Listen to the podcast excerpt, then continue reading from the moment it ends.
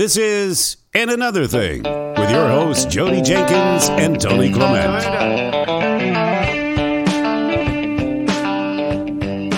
And Another Thing, the podcast of the century. Uh, the reviews are The millennium even. The millennium. It's Sure, like yeah. the reviews. I've been reading them on iTunes. Yeah, thanks for posting those. They're by off the the charts. They are They're off amazing. the charts. I mean, you know, I want to thank my mom. She's been responsible for the majority of them. But uh, and my sister Marnie. She's she's been she's been very very fulsome in her praise. Okay, so we continue with a long-standing tradition of only the best guests. And Tony, I want you to introduce our next guest because he's waiting patiently. So go ahead. Well, we are pleased to have on our podcast TV Ontario's Steve Paikin. Let's hear it for Steve.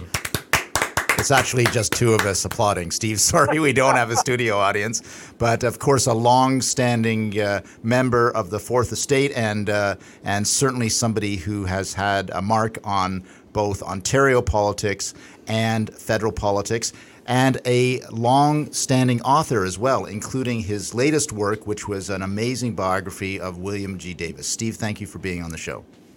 Uh, it is a delight to be with you guys. And when you say that you only get the best guests, I think I'm only the second ever guest you've had, right?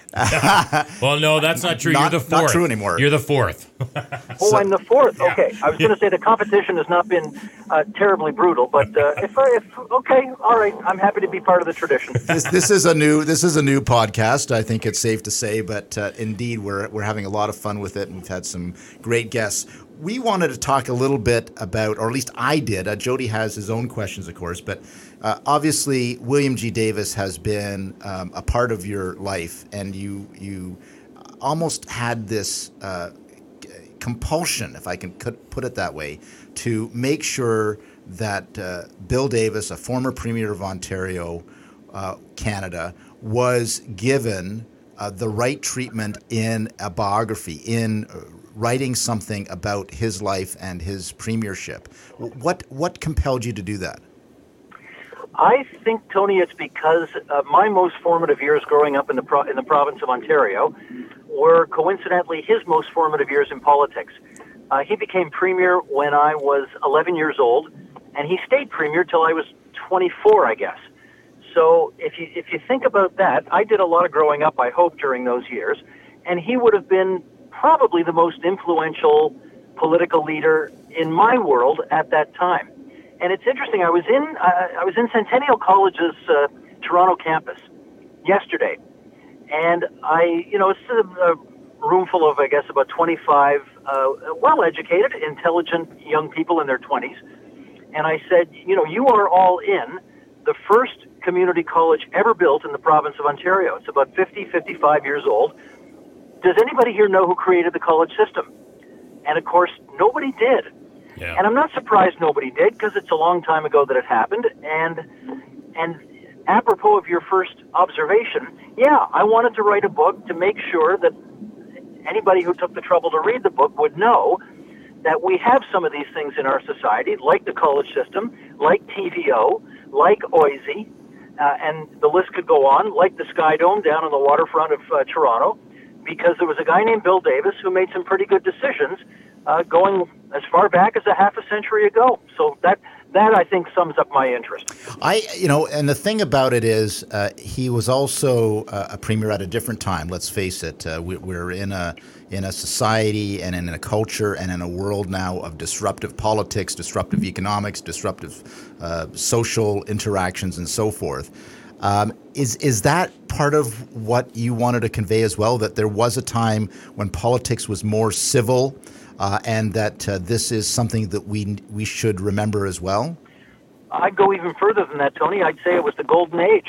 And I would say that not because I remember it firsthand so much. I think the probably the best years we had in Ontario politics in the last half century were in the late 1970s when Mr. Davis uh, only had a minority government. Remember, he, he won uh, with a very large majority in 1971.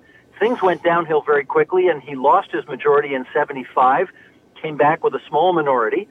Uh, two years later, as his poll numbers got better, he orchestrated his own defeat and then tried to reclaim the majority, but he came a few seats short. And it was during that period, 1977 to 1981, where I have been told by so many people who were practitioners of politics in the province at the time that we had a kind of a golden age of democracy then. And by that I mean Mr. Davis, uh, you know, had a he had an understanding of when to tack left to get the NDP support on various things, or when to tack right to get the Liberal support on various things, or when to create an all-party committee and task everybody with coming up with a solution, which would therefore have more buy-in. So yes, it was a less disruptive time. There was it was a time of more social co- cohesion.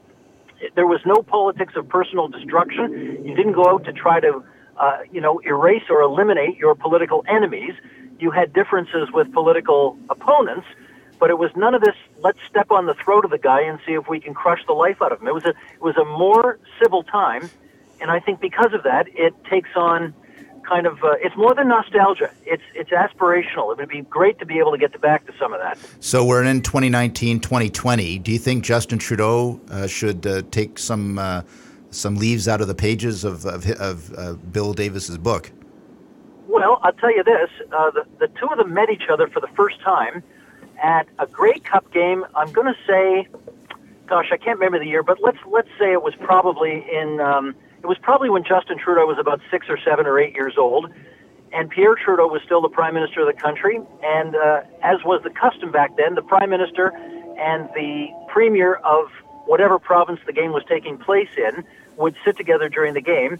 And Pierre Trudeau apparently leaned over to Bill Davis and said, Bill, um, you know, we're French Canadians. We don't really know football all that well. Would you explain this game to my boys? And that would have been the first in depth conversation that Bill Davis and Justin Trudeau had.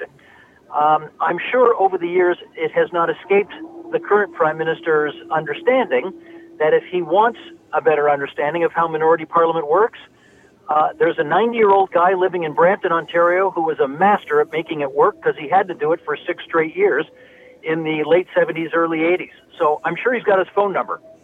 Steve Paikin is our guest here on And Another Thing. Jodie Jenkins, Tony Clement. Don't forget to subscribe. We're talking about Bill Davis. And Steve, I wanted to ask you because there's another gentleman who talks about Mr. Davis quite a bit, and that, of course, is Patrick Brown. I'd be interested in knowing your thoughts and following the saga with Patrick, and of course, your affiliations and following Ontario politics.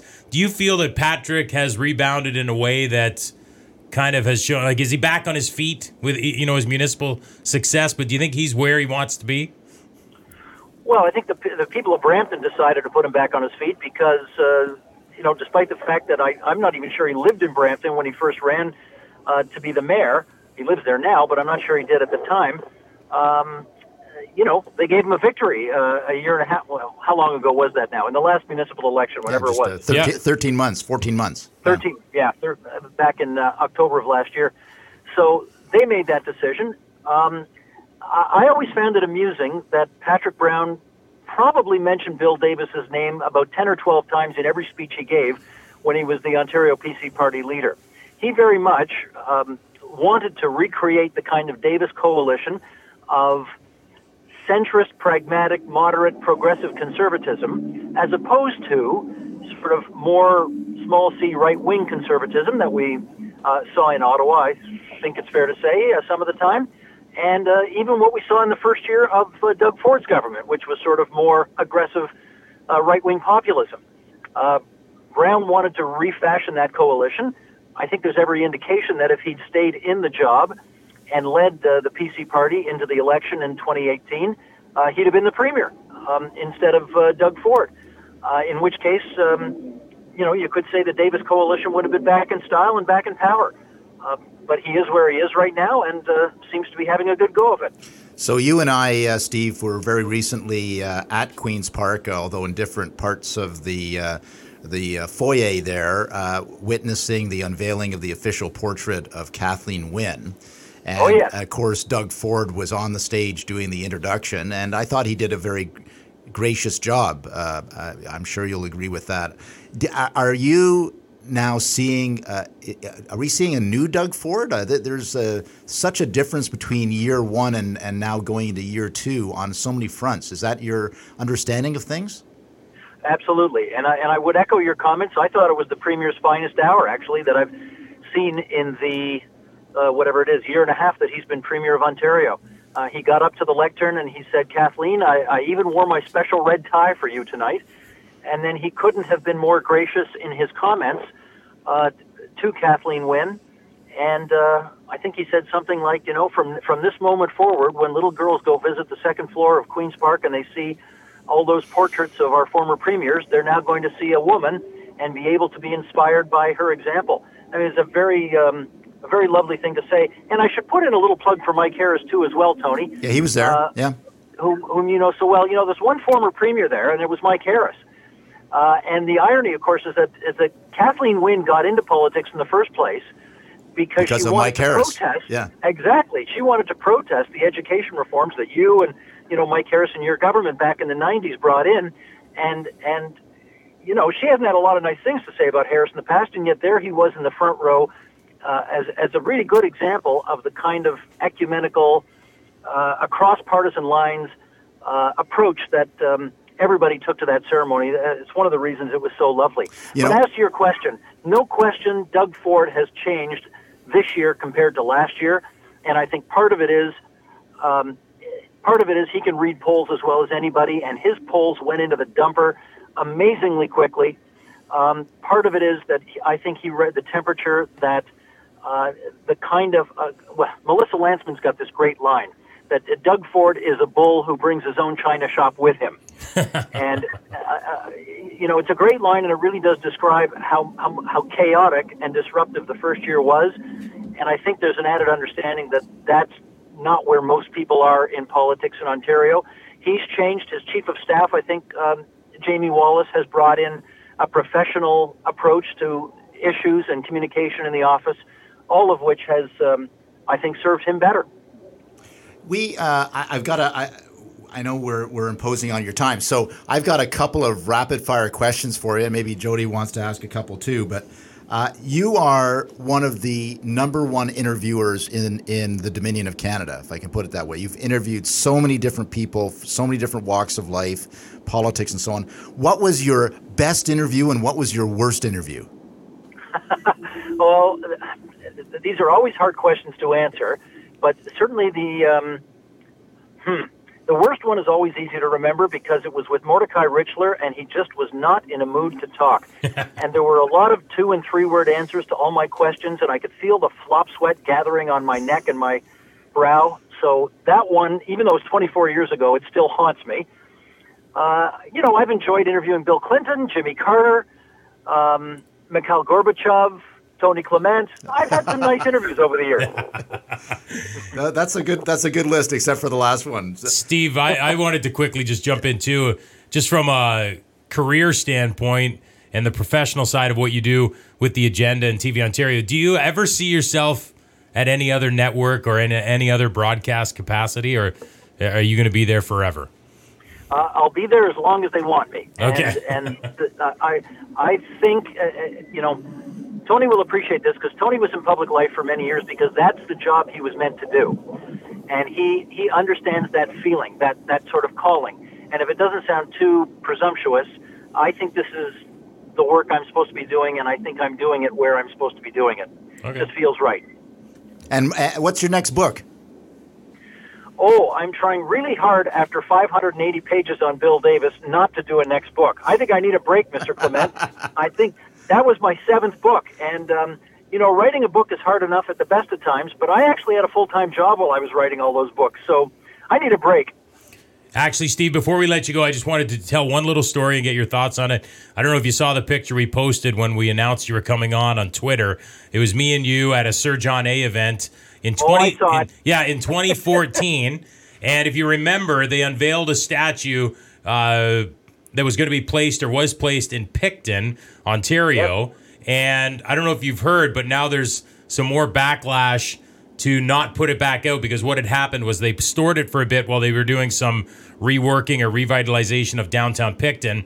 Now they were bringing it back out to display it, and of course some some individuals in the community are saying, "Whoa, do we really want to put this up?" I'm just interested in your thoughts. I mean, I think the statue needs to go back up, but I, I I'm assuming you would be on the same page. Well, it's a great debate, and I think that's one of the things that statues let us do. Uh, it lets us debate our history and find out um, these uh, people's role in it. Um, the notion that we ought not to have statues of our first Prime Minister, Sir John A. Macdonald, up in public strikes me as a bit odd. Uh, that we ought to take his name off public schools strikes me as a bit odd. Um, but that we not acknowledge that Sir John A. Macdonald was the architect um, of a residential schools policy that was uh, astonishingly hurtful to generations of First Nations people is something we need to recognize as well. I've always thought that one of the best ways to kind of deal with this issue is, for sure, put the statues of Macdonald up, remind everybody there's no Canada without Sir John A. He was the indispensable element to making it happen. But let's not glorify him. Let's not make him more um, in death than he was in life. Let's put plaques up beside those statues, uh, telling people what the whole record was, and and encouraging people to debate his role in history. And to me, that you know, a statue can provide. Um, uh, a pretty constructive role in that regard. I'm interested as well, guys, that um, even Jimmy Carter says he wouldn't be pulling down statues of Confederate generals all over the South. Uh, he'd be he'd be more for the plaque, right? He'd be for the Right. accompanying plaque that that puts things into context and promotes debate. Um, so I don't know. I think it's all it's all worth discussing. Steve Paikin is our guest, and another thing podcast. Tony Clement, Jodie Jenkins. Tony, did you have any more questions? Or I, I want free. I want Steve uh, I want Steve to answer just one more question, which is, uh, you know, during interviews, sometimes things happen just before or during uh, an interview which change the context of the interview. I know this is a very amorphous question, but it, did that ever happen to you where you you went in thinking you were going to interview about this, but then something blew up and then you had to change on the spot?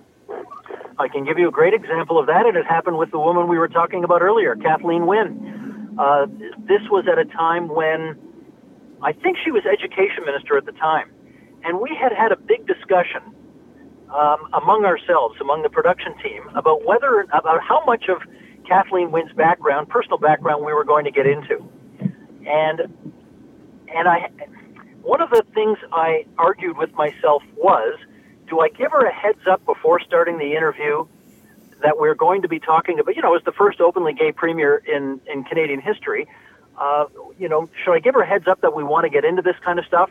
Or, you know, should I just sort of spring it on her in the interview or should I not bring it up at all? And we had this debate and, you know, ended up doing what we ended up doing. The next time she was on the program, we were having a discussion about something else entirely different. She might have been transportation minister at the time, and we were talking transport policy. And then, apropos of absolutely nothing, somehow the issue of her previous appearance came up. And I explained all this to her. This was not part of the interview at all. I remember Wow. saying, you know what, I'm going to go, I'm going to go off the page here because you brought this up, and I want to tell you the conundrum that we were all having here about how much of your background we ought to talk about last time. And I was afraid to bring it up ahead of time because if you didn't want to talk about it, that would kind of torpedo the interview before it even started. And we had this very authentic, unanticipated conversation in the middle of this interview. And and the and the lesson was, she told me, you should have brought it up ahead of time, and I would have been happy to talk about it. And and we all learned something. Uh, that moment has always stayed with me. You know, Tony Jodie, authenticity. Those authentic moments where you're not on autopilot, where people are not giving canned answers, where something unexpected happens and it's real. That's the stuff you remember. And even though this was probably 10 years ago when this happened, I still remember it now. Well, I think, uh, Jodie, we can say that uh, Steve Paikin has given us a, an authentic interview. here. yes, absolutely. So I want to thank him for that. Yeah, thanks so much for doing this, Steve, and we look forward to having you on in the future. You can come back anytime. Pleased to be with you guys. It was a pleasure. Unbelievable interview. That guy. I'm, I'm shocked though that he sees himself there forever. uh, You know, as Yeah, long no, as they he- have, he- he- because I could see him at other networks. But oh yeah, he and he has a national following, even though he's on uh, he's on Pokeroo, Ontario. Yeah. So you know, good for him, and obviously it, it works with his lifestyle and his family life and so on. But Yeah. he does. Ha- I mean, a lot of people were saying uh, at the uh, about the national uh, TV debates in the last federal election, what was missing was Steve Paikin. yeah, You know, because uh, he knew how to do a televised national leaders debate. So that's the kind of power he has. yeah, he is one of the strongest interviewers that I've ever Oh, ever bar- seen. bar none, Yeah, bar none, so it's yeah. uh, that was awesome. So we certainly appreciate Steve and his time. So that brings us to the end of another episode. Yes. Follow us on Facebook, Twitter, Tell Instagram. your friends. Tell your friends. Subscribe. Send us cards and letters. and and uh, you know uh, on on the Twitter machine. Actually, you can email us another thing podcast at gmail.com. I Absolutely. believe that's what it is. Something like that. Anyway, we'll let our we'll, we'll double check with our producer. Enjoy the rest of your week, Tony. You too.